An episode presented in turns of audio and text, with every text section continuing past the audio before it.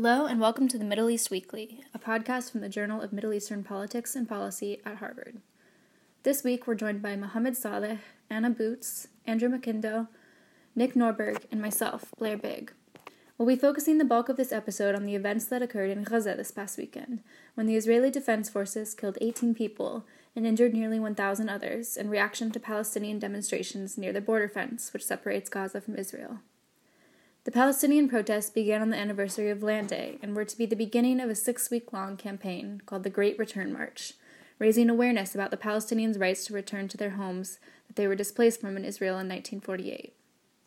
At the end of the podcast, we'll also provide some brief updates on the deal that Netanyahu made and then abruptly canceled this week regarding the status of African migrants in Israel.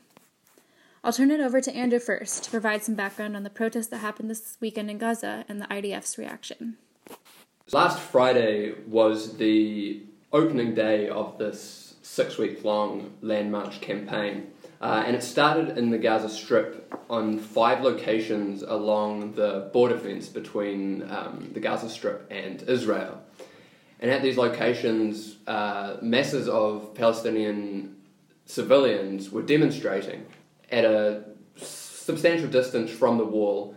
There were perhaps 20 to 30,000 demonstrators, and the majority of them had set themselves up in camps, which were uh, about three to 500 metres back from the wall, so, so quite a long way from, from this border wall, this heavily fortified border wall. And now the Israeli military have declared a 300 metre exclusion zone on the Gazan side of the, of the border. Most protesters did stay outside this. Now, there were some who did come inside this, and these were primarily young men, uh, primarily, in fact, almost certainly predominantly unarmed, um, now, the Israeli military says that some of these young men started to throw stones, were throwing Molotov cocktails, were rolling burning tyres towards the fence.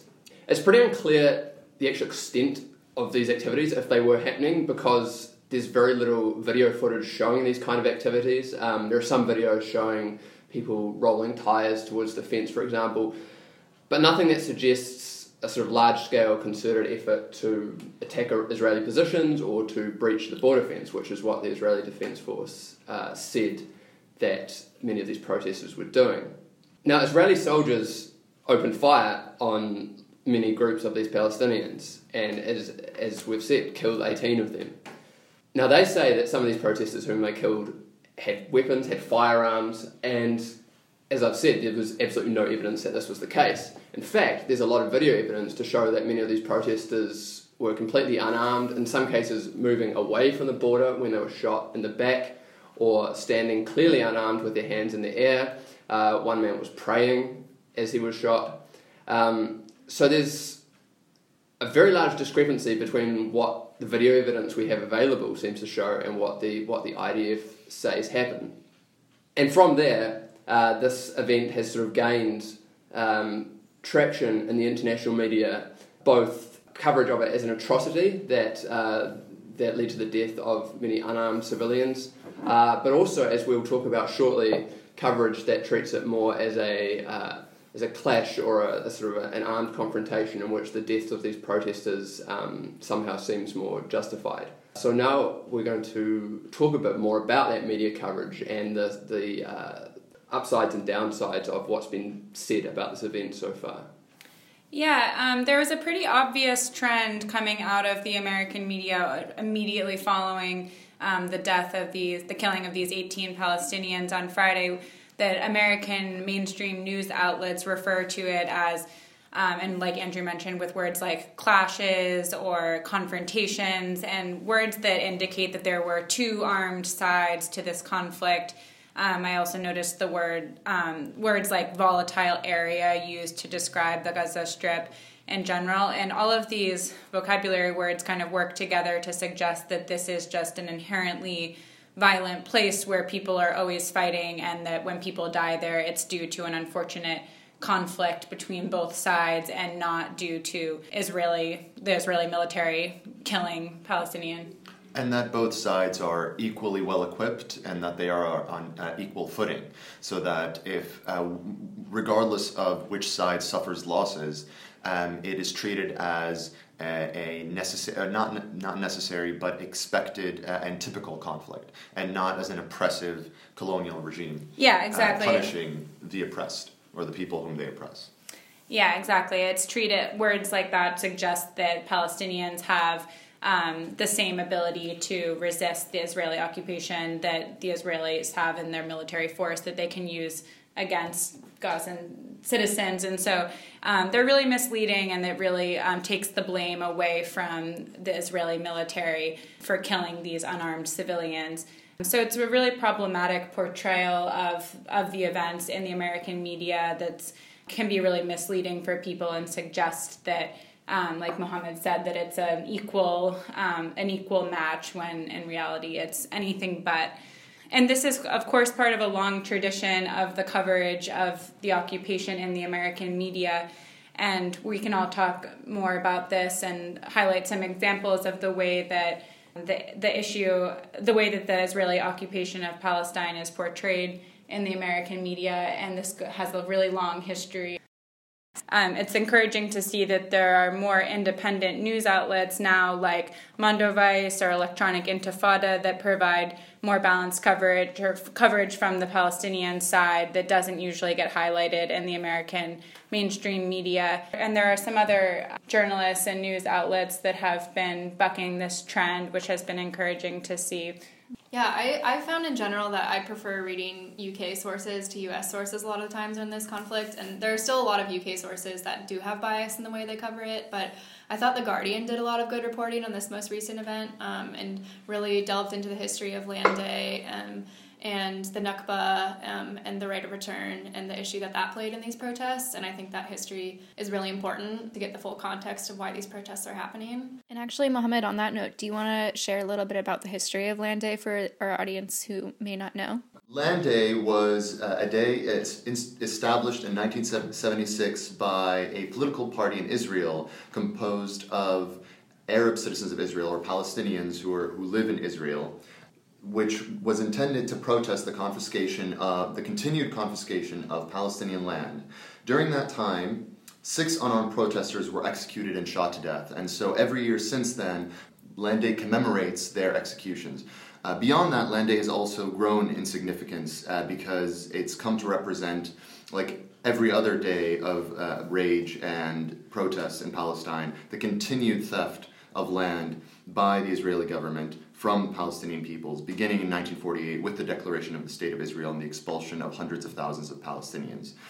In order to properly consider these events, you need to look at the history of Israeli oppression of Palestinians, and it needs to be factored in every time. More importantly, mm-hmm um, when these events are covered, um, at no point are the Palestinian grievances addressed. Mm-hmm. Um, when it comes to Gaza, we're talking about a, a, a, a strip of land with, that is overpopulated, um, mostly by Palestinian refugees who were expelled from what is today Israel in 1948, uh, with five points of entry and exit, all four of them controlled by Israel and one of them controlled by Egypt. I think another um, thing that's worth noting for our listeners who um, American listeners who don't have a personal connection to Palestine, sometimes this can feel far, this issue can feel far away. And in reality, America has a huge role in allowing the Israeli occupation to continue, and we have a responsibility, therefore, to be vocal about it. And that's why it can be discouraging when this happened on Friday, you know, not to see a lot of, you know, not to see widespread anger over it or not to see a lot of um, commentary on in the media and on so- social media about the role that American public opinion plays in this because American public opinion is one of the main pillars of the Israeli occupation, and without it, it probably couldn't continue. And um, the best example this week is that the U.S. advisor to the UN.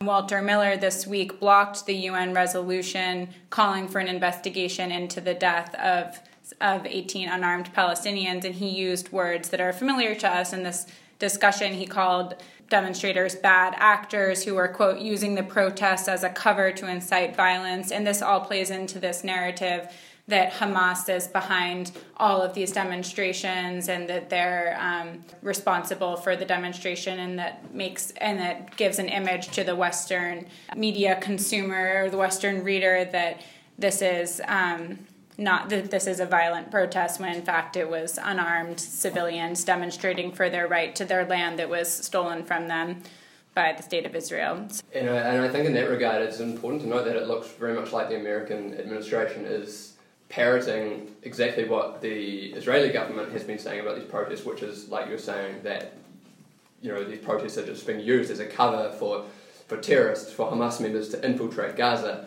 Um, and actually, during the protests, the IDF released a video showing what looked like three men who carrying rifles who were trying to cut a hole in the fence or somehow climb through the border fence, um, and then they were killed with tank fire.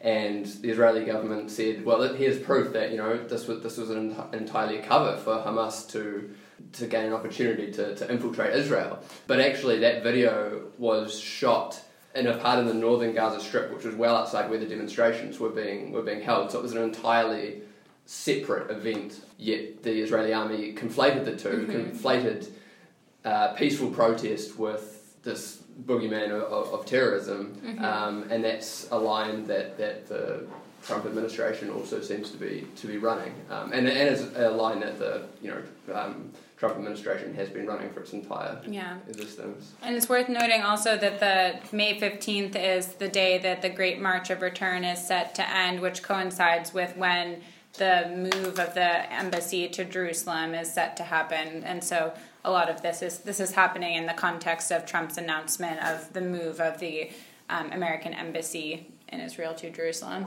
And um, just a point on, on the, the, Israeli government and the IDF and the American government's response to the protests. Even when um, they address exactly the peaceful protests and not uh, the, the, that boogeyman that Andrew spoke about, uh, it just seems absolutely absurd. They uh, they, they claim that uh, these non- nonviolent protesters throwing rocks uh, and, hurl- and, and rolling tires uh, is justification for their murder and right. them being shot at. That is just fundamentally uh, a, a, profound imbalance of how this is how this yeah. this, this this this latest event is presented and conceived of. And I, what I'm having a hard time with, and what I think a lot of Palestinians always have a hard time with, is how do people rationalize this away? Um, and I think the only way that people rationalize this away is by truly not perceiving Palestinians as human beings who are worthy of, who, who are deserving not only of security and peace and justice like everyone else,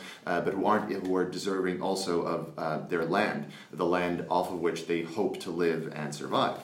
Yeah, and it's a flagrant violation of international law that none of there's no reasonable argument for these soldiers having been had their lives threatened, which would have been the only justification for legal justification for their attacks, and there it's clear from the evidence that that was never the case, and it should be a really clear cut. Um, there should be a clear cut condemnation of um, their decision to shoot at protesters. I think one thing that's important to note is that within Israel, there actually has been quite a few protests recently among the Israeli population against um, the excessive use of force by the IDF against the protesters. And there was actually um, several members of the Knesset as well spoke out against the use of force. Um, I know the Arab parties in the Knesset, the Joint List, um, and then the left wing party Meretz both spoke out against it. Um, and so it is important to note that there's some um, dissension among Israel about this, and there's a lot of the Israeli population has been speaking out against what they feel is once again a very flagrant and excessive use of force by the IDF against Palestinians. Do you feel like this is a new wave and dissent um, from within the Israeli state? Is it that do you think it's the same people who have always opposed? the occupation, um, or do you feel like it's a new, a stronger demonstration of um, dissent against Netanyahu and against the occupation? I think within the Knesset, it's kind of the same people that always um, are the ones who are speaking out against Netanyahu. At least the, the Arab members of the Knesset are, Knesset are usually very vocal in voicing their opposition. Um, but among the population, it seems recently like at least there's been more coverage in the U.S. of some of the protests that have been um, happening within Israel against Netanyahu. Um, and I'm not really sure if that coincides with a general increase in opposition against him. I think he's become increasingly unpopular over recent years. So yeah, I'm not exactly sure, but it, there has been a lot more coverage of it, at least in the in the U.S. media.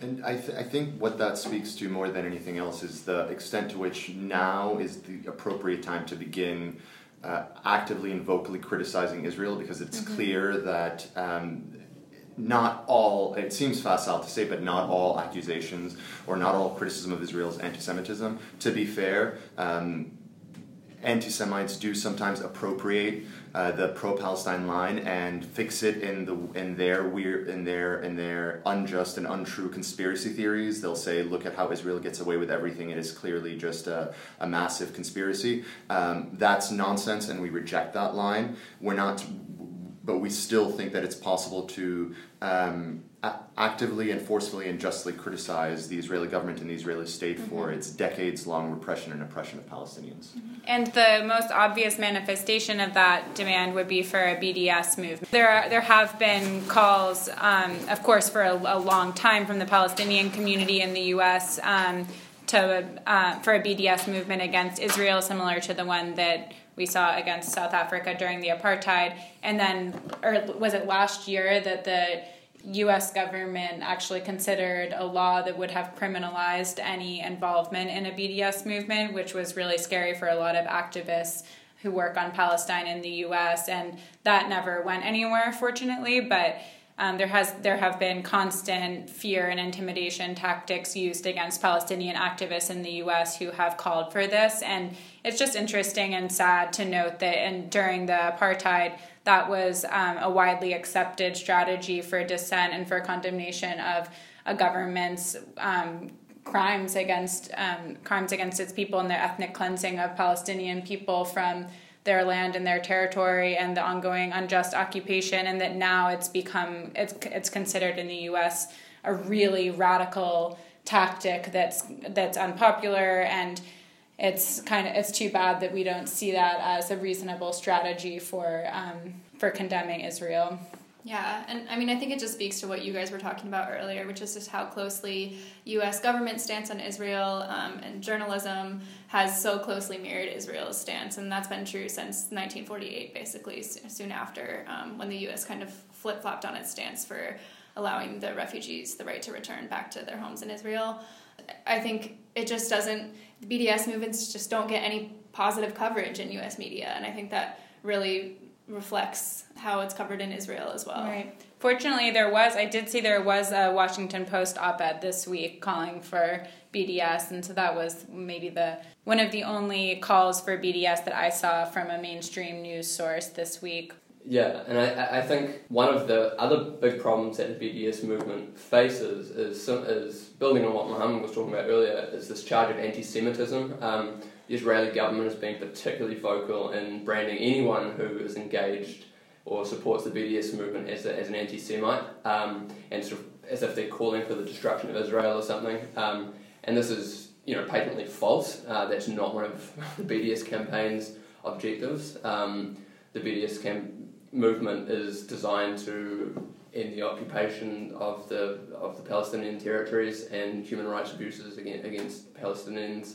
And in that sense, it's a very limited political motive, certainly not an anti-Semitic one.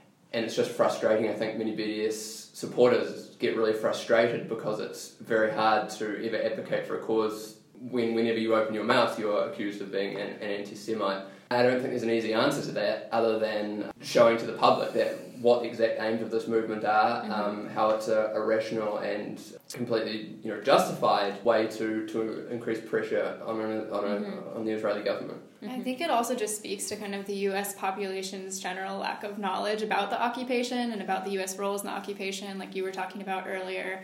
I mean, there's just not a lot of awareness among the general U.S. population about what exactly has happened in Israel and what the occupation even means.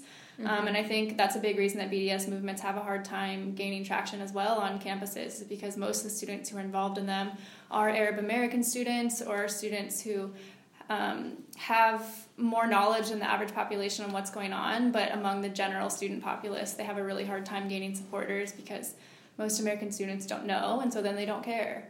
Um, yeah. And I think that's something that I mean, we just need to talk about the occupation in the U.S. a lot more and exactly what that means. Absolutely, especially when we have our elected representatives play such a huge role in in maintaining it, and we can't, as as distant as some people may feel from this issue, we have a responsibility to be informed about it. Yeah.